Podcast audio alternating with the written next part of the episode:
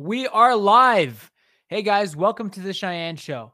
Let's get into the show for today. We're going to talk about a couple different things that are going on in the world, some crazy things, and uh, let's not waste any time. Let's get into it. The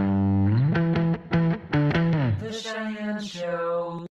So today, uh, I was I, I, was looking up some stories uh, on Instagram and on Facebook and on Bloomberg, and there's one that really caught my eye. Um, and it, it was called the $400 million Ponzi scheme that suckered San Diego.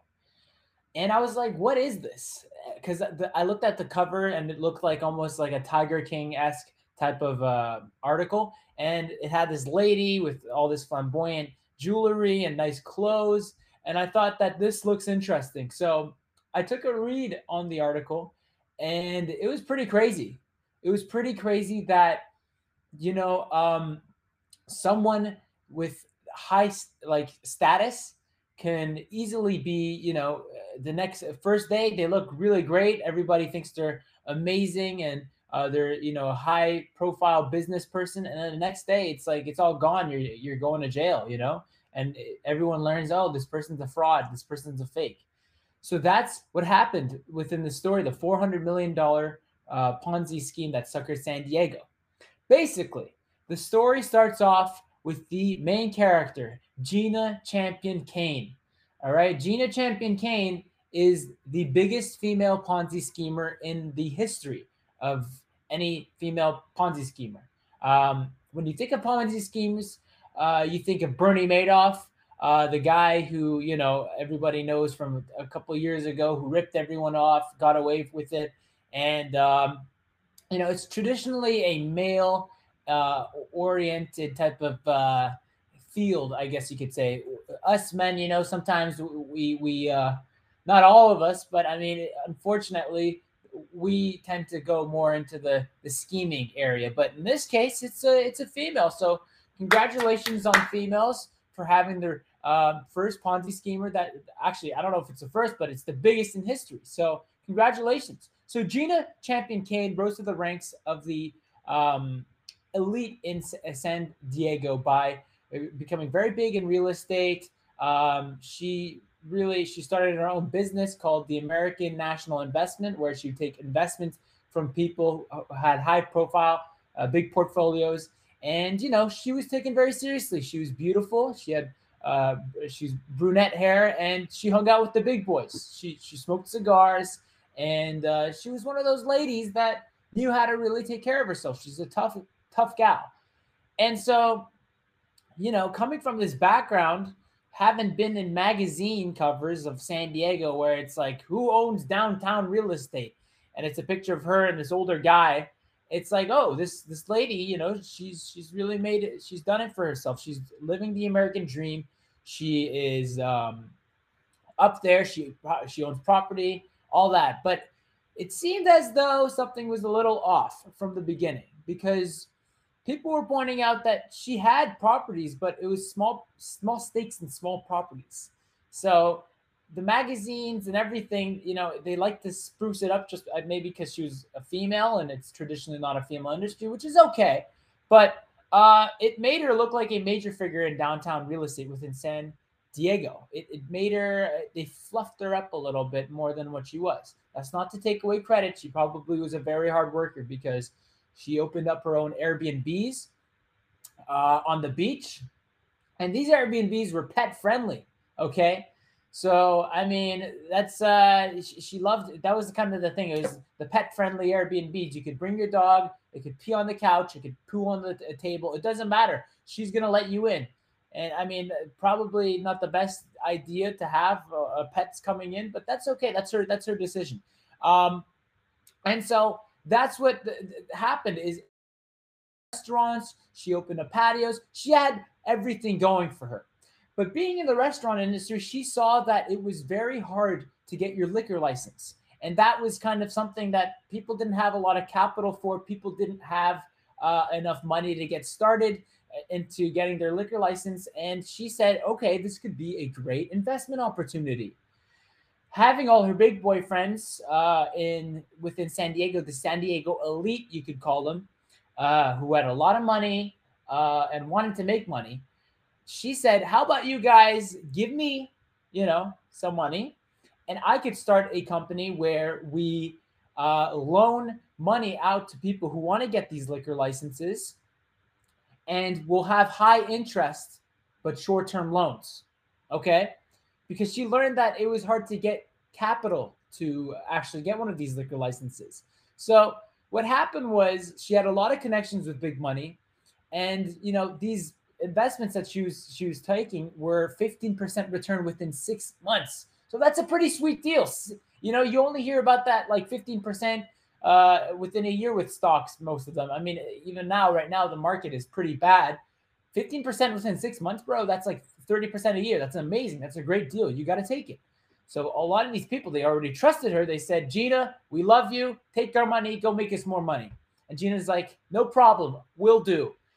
And Gina, I don't know if she's Italian, but that's a pretty Italian name. She's like, hey, just give me your money. You know what? I'm going to make your money back. Don't worry about it. Uh, so that's what happened. She was taking money. And what these loans were, were set out to do was to, you know, give out these people who, the applicants for liquor license, um, it was to give them money and so they could, so they could, they could have enough money to uh, get their license and come out, you know, they, they'll pay interest, but at least they get their liquor license. And the early investors were really making a lot of money. And I mean, the, the, the way it worked was these these agreements were called escrow agreements, where two parties, a buyer and a seller, um, in this case, the seller is the is the the people who are giving out the money, the loan, and then the buyer, the person who is getting the application, uh, they have to come to a mutual agreement um, which is the escrow, and they have to complete uh, um, a certain amount of conditions before the money, which goes into the escrow. Think of the escrow as like a little box, okay? And you put the money in the escrow, and it's locked there, and no one could get the money, or like you, the guy can't get paid unless the agreements, the conditions within the escrow are finished. And that's managed by a third party who comes and looks at it. Saul Goodman, whatever. He says, "Okay, okay, you both did this, you both did that. All right, the money can go go into the account now. Escrow is done." So that's what an escrow is. So basically, that was the business was giving out these escrows for the liquor license um, within the loans. And so, you know, the early investors were making a lot of money, and it, it looked like the best idea in the world. However, the truth was that getting your liquor license only requires you to pay 5% of the escrow and only come up with the full amount once you have your full liquor license or your restaurant pops up. So the truth is, you didn't even have to, it, it didn't take a lot of money to um, put up the money for liquor license. You only have to pay 5%. So this business idea that she came up with was not actually true. People did it. There was no demand for this. They, they didn't even make any loans. Okay. So that's where the Ponzi scheme comes in. This is where Gina, being the Italian that she is, is doing some crime. I'm just kidding. Uh, nothing against Italians, but you know, Italians, you, watch American gangster movies, like, hey, oh, you never know what you never know what's gonna happen with these guys. Um, so, and I don't even know if she's actually Italian, so that's all a joke. But basically, a lot of the, the first investors were making a lot of money. And, and so this caught the attention of some big hedge funds and some investment companies. They said, listen, we're going to give you a, Gina, we're going to give you a hundred million dollars. Okay. But we want to do our due diligence. She's like, oh, fuck, you know, because this whole thing's a scam. This whole operation is bullshit. So what happens is they get an expert to come in to look into the company. The guy sees that the loan program was not funding any liquor licenses. It was all a bunch of bullshit. It was a Ponzi scheme. So what this guy does, he sees that Gina was actually forging signatures of escrow companies and the escrow officers in fabricated agreements. What escrow companies are, I described to you what an escrow is earlier. Basically, um, an escrow company is the the the firm that kind of like uh, does the agreements, the, the third party that um, sees that if the conditions were met by both parties. Um, because there's, there's three there's three individuals involved: the buyer, the seller, and the escrow uh, people that you know signed the paper off. So that is what happened. And, you know, it came out that she was a scammer and she had taken $400 million. Okay. $400 million away from all these investors. I mean, most people lost a lot of money. And so it, none of it was legit. Okay. Gina took all that money away and she used these signatures and uh, it was all a big joke. And the reason how why people trusted her so much was obviously first her her high profile. Secondly, it was also uh, the escrow company that was backing her. They're they're a legitimate company called the Chicago Title. I don't know why anyone would trust a company called Chicago Title, seeing how much of a mess uh, Chicago is right now with Lori Lightfoot. I mean, she was probably the CEO. I don't know, but it was uh, people trusted it because it was a legitimate escrow company. Um, so they, they, they, they, she had managed to finesse the Chicago title by giving gifts and you know nice little gifts to the people who worked there, the officers. And so they didn't. They kind of turned a blind eye because they're getting baseball tickets, they're getting free money, they're getting free uh, lunches, free restaurant, whatever. Because she owned a, a, bunch of restaurants, and uh, bribery is basically what happened. And you know, it all came out and now the Ponzi queen is in jail. She's serving 15 years. She lost all her businesses, everything. Now, I mean, when you think of this story, it's like almost like the American success story, but at the same time, it's like not because you know she she she was caught. So it's only a crime if you get caught. And I mean, it's unfortunate, but that's the way she goes. It's the way she goes. Gina, Gina, the Italian uh, Ponzi schemer. That's what it is. I'm just kidding. She wasn't Italian.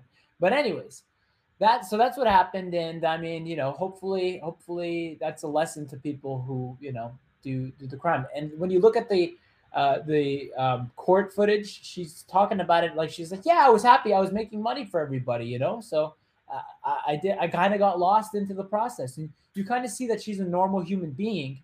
You know, obviously very hard worker, obviously very charismatic, obviously very charming. Um, but people like to make other people happy, and sometimes when you make a lot of money for people, you you don't really care about the morality or the ethics behind uh, how that money is made, whether it be legal or not legal. It's just that moment, that satisfaction, that window between you getting that deal done, or you know, forging that deal because no deals were actually done, and your investors getting that money or you making that money. That's that's the beauty of it. And it's a high. It's a high that you can't escape. And uh, I mean, Gina, she was caught in the high. So what can you say? I mean, Gina, she was just, she's just, uh, she's making money. What do you want from Gina? Hmm? That's what it is. But anyways, enough with this story. We're gonna move on to some other stories te- uh, with Tesla. What's going on with Tesla and Twitter? Um, it's pretty funny because Jack Dorsey, the founder of Twitter, uh, he left in 2021 so last year, and he hasn't been. The reason why he left is because he doesn't really agree with uh, some of the decisions that the board of directors have been taking, and he he's been pretty vocal about it on Twitter. Hmm.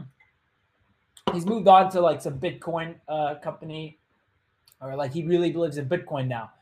But anyways, so Jack Dorsey goes on Twitter and he says, "Look how they massacred my boy." Look how they massacred my boy. It's a Godfather reference. It's because after uh, Michael uh, uh, Vito Corleone, his son gets killed. Um, he says, "Look how they massacred my boy." So in this instance, uh, his boy is Twitter, and he was, you know, he made the comments in response to a CNBC journalist um, on Twitter when he was asked if he thought the board of directors uh, what what was going on. If he thought that it, it, was so dysfunctional and it kept the company from being great, and why he didn't do anything about it when he ran the company for all those years. And he responded with, "There's so much to say, but nothing that can be said." And you know, Dorsey had said that Twitter's board had been the dysfunction of the company, which is what Elon Musk is dealing with right now. Um, so I mean, since Elon Musk raised a really good point. He said since Jack Dorsey left the company and you know he doesn't really uh, quitting the company, the board of directors at the company collectively own almost no shares. So Elon is, you know, he's making a good point here. And I mean, he said that if his bid t- to take over, um, if he said that um, basically on Monday, Musk took aim at Twitter directors and said if his bid takeover uh, Twitter succeeds, then the board salary would be zero dollars, and that would result in three million per share, uh, three million per year being saved. So basically, he wants to say that he he wouldn't pay them, and uh, he, you know, three million dollars would be saved because I guess that's how much they're making. So, I mean, this all comes after Twitter has said that they want to do this poison pill, which what it is is an unsolicited takeover of the company by Elon Musk. And this poison pill is designed to kind of prevent Elon from, you know, getting more power in the company. And I mean, I don't know how it's working. I don't know how what's going on, but it seems that the polls are coming out and more people are in favor of Elon Musk buying Twitter than not. Uh, a poll uh, on Twitter that was by Bitcoin Archer found that 73% of people supported uh, the Tesla founder to buy the company. Um, so, I mean, th- th- that's people like Elon. People like him. People, they don't like the censorship that's going on. They want to have freedom of speech. You know, they they want to feel like Twitter is a safe space for everybody, not just the people that uh, claim that they want it to be a safe space for them, which means to ban everybody. That's the people who want a safe space. They want to ban everybody, but the people who actually want a, a, good space is the people who don't want to get banned. But you know, it's hard to fight off misinformation, and Twitter, obviously, you know, that's what they're kind of dealing with.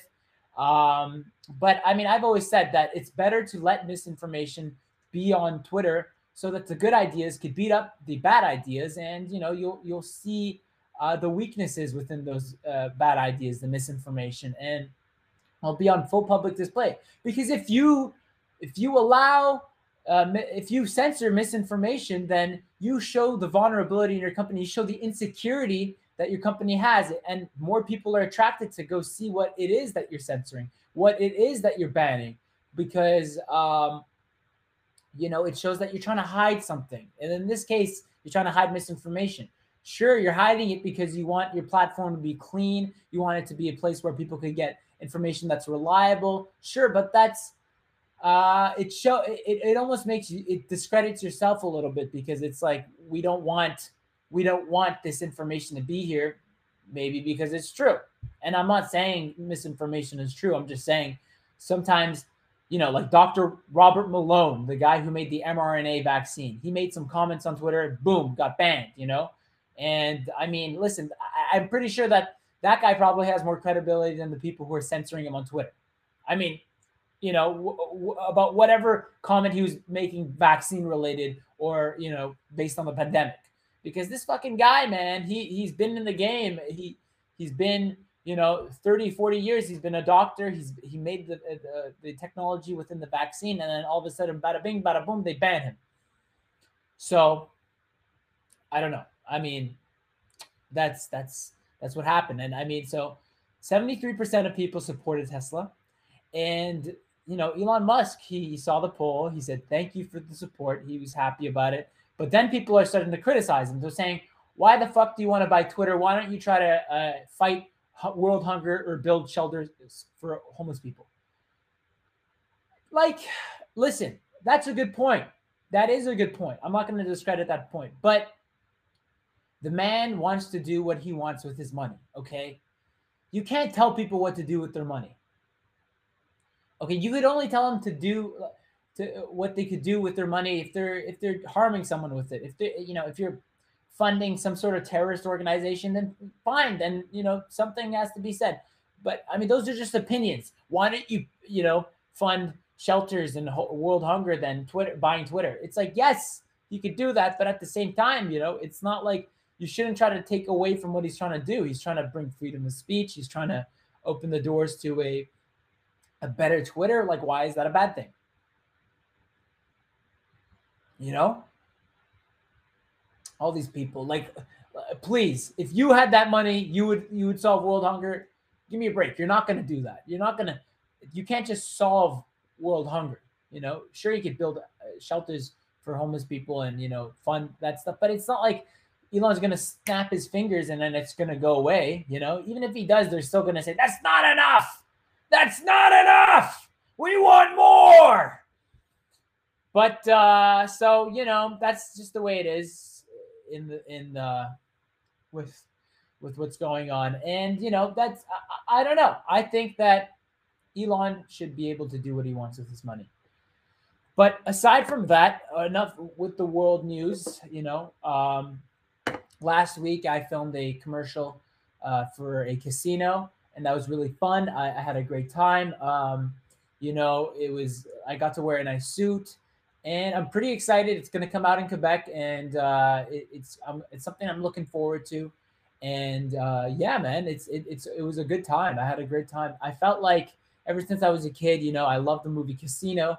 I like uh, Robert De Niro like going around. He said, "Hey, get your fucking feet off the table." You know, I, I just love that, you know, that vibe. But gambling itself, I'm not, you know, I'm not really into it. I like to play poker sometimes with my friends, um, but you know, that's that's a uh, that's about it. I don't really get into it too much, but um, yeah. So that's that's. Uh, I'm, I'm pretty excited for that. Watch out for that. It's to come out. Mm. But anyways, let's get into this now. Stream Media, Stream Studio is the perfect platform to host your podcast on. It only takes 30 seconds to go on to streamstudio.com and you all you have to do is enter your email address, which then you'll get a code to, uh, to log in and bada bing, bada boom, you have a podcast. You can start your own podcast. All you need to do is go into Stream Studio and to do that 30 second process. It's so easy. I tell people if you're such an interesting person, you know, a lot of people are interesting. You listening right now, you're probably interesting. So it doesn't take too much effort. All you got to do is look up Stream Studio. You know, it takes 30 seconds. You put it in your email, and then you'll get a code. You put that code in, and then you can start your own podcast. How easy is that? I'm sure people want to listen to you. I'm sure you could be a grandma, you could be a uh, an, a teacher, you could be whatever. You don't have to be tech savvy. I'm not tech savvy. This is the easiest thing I've, you know, in the world. The only hard part is kind of talking about content. Um, but you know that that'll come along. That'll come along. I'm still getting better at it. You'll probably get better at it faster than I am because you're better than me. I'm just kidding. You're not. Um, I don't know. Maybe you are. But anyways, no one's better than anybody. We're all the same. So go on to streamstudio.com and use the promo code Shayan Amiri, S H A Y A N A M I R I, Shayan Amiri. Use that promo code and you can get a nice, sweet deal and you'll be able to access Stream Studio today. So I hope you enjoyed the podcast for today. Um, I'm going to be releasing a podcast uh, with a, an interview podcast with a friend of mine who has his own clothing company called One Off. One Off. And it was a pretty good conversation. We had a lot of fun. Um, unfortunately, not everything recorded. It was almost like an hour long, and it was recorded uh, with two different cameras and two different mics. You know, because we each had a mic up to our face. But fucking, you know what happened? I uh, I was a one man show, and you know, you know, technical difficulties arise. So it didn't record on anything except my iPhone. And it only recorded for 38 minutes, but we got all the good stuff. We got all the good stuff. And I mean, the audio is not too bad. I'm going to release it as an episode probably this later this week or, uh, you know, early next week. And you'll get a chance to listen to that. It's super cool, super informative.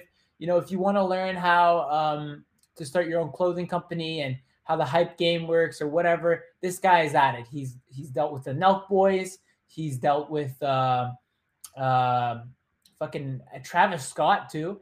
Uh, I know that guy's a little bit shadow banned now, but who cares?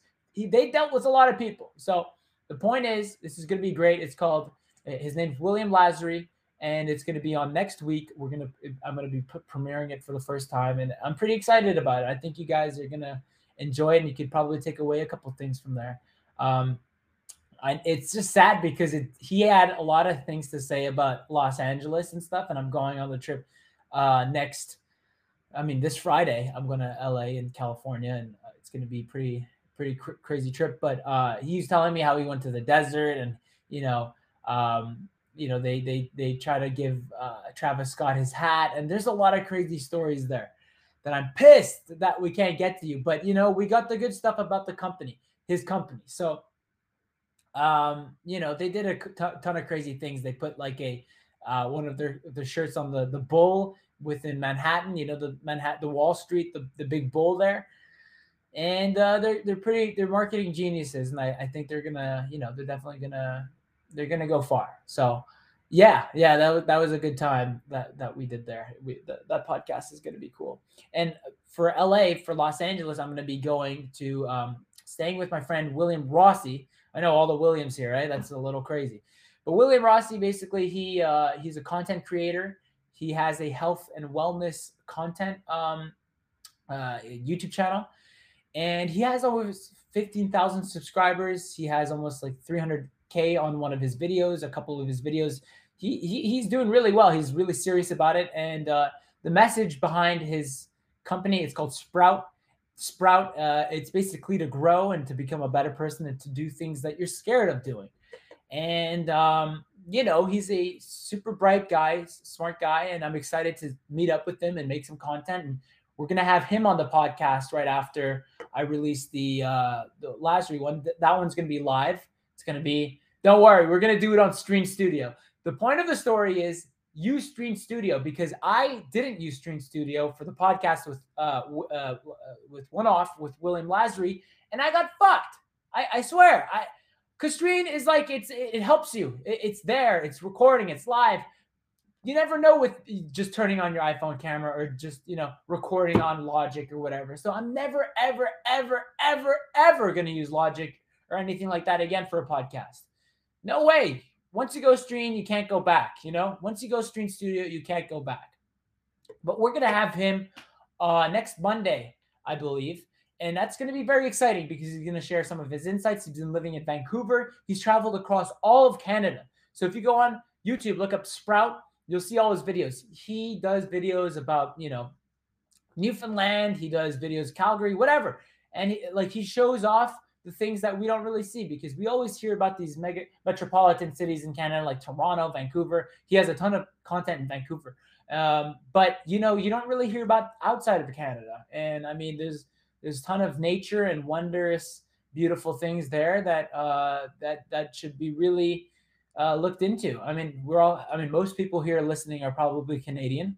Um, so I mean, check his channel out, Sprout.